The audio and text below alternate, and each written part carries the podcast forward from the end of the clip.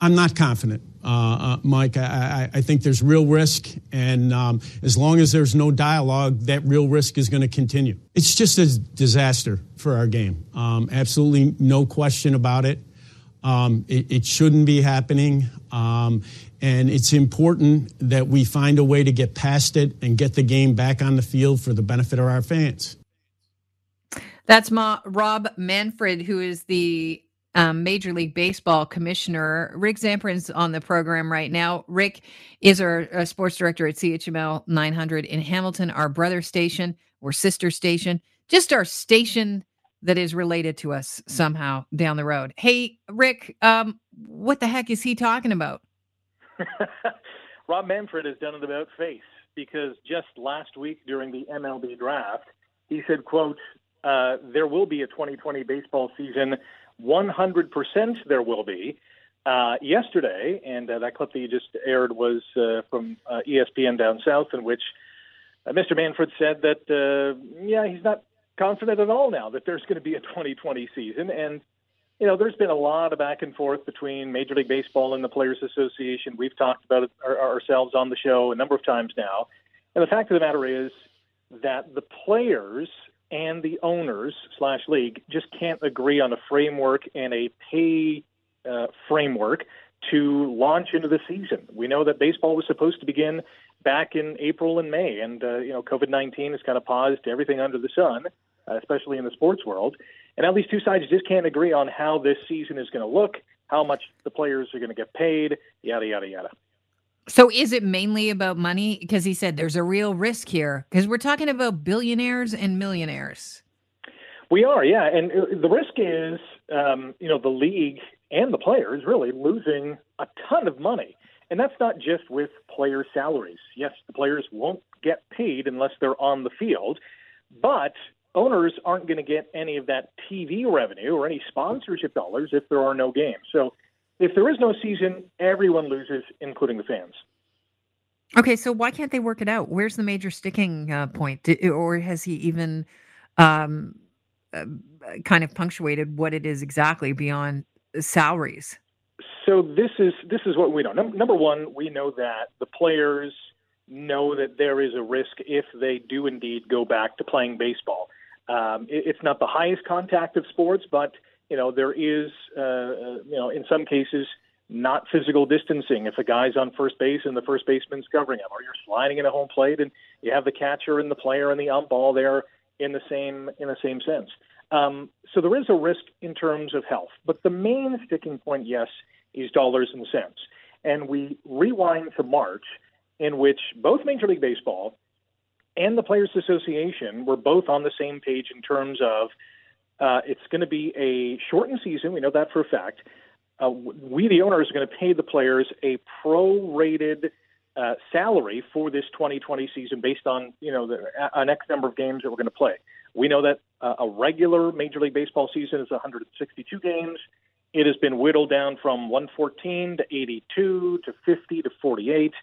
So that agreement in March uh, between the players and, and, and the league was for players to get a prorated, a full prorated salary. So if you played 100 games, you would prorate that in terms of how much you got you got paid.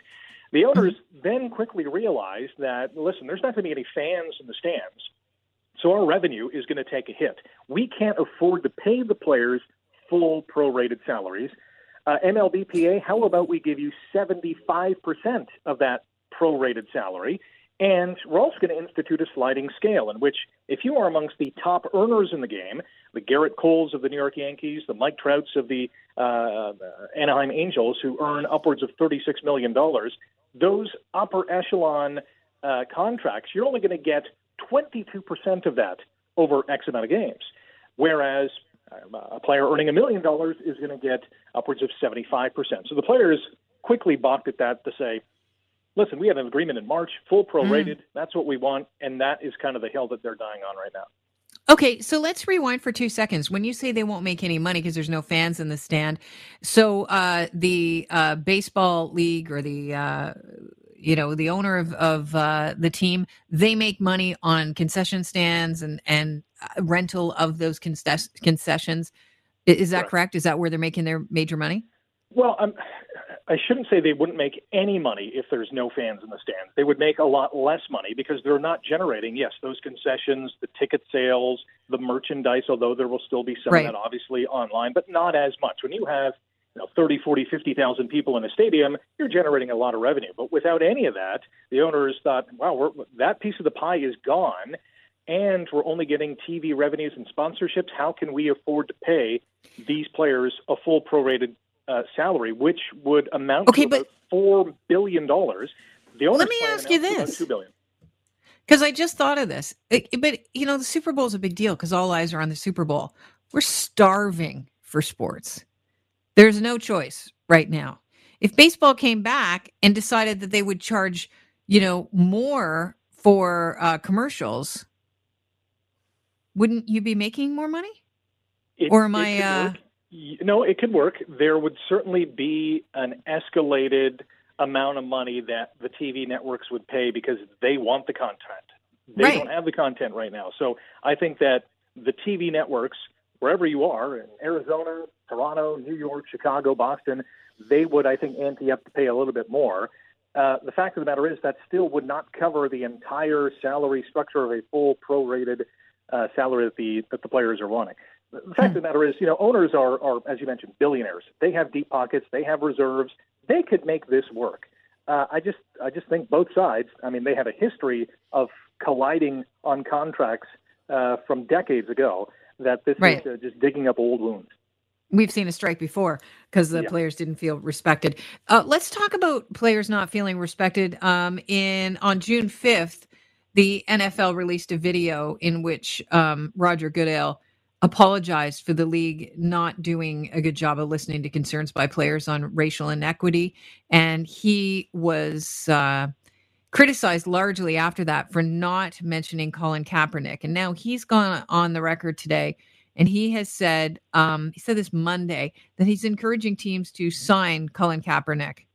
Um, is that for his benefit or is that for Kaepernick's benefit? Or is that for the league's benefit? You got any theories behind that?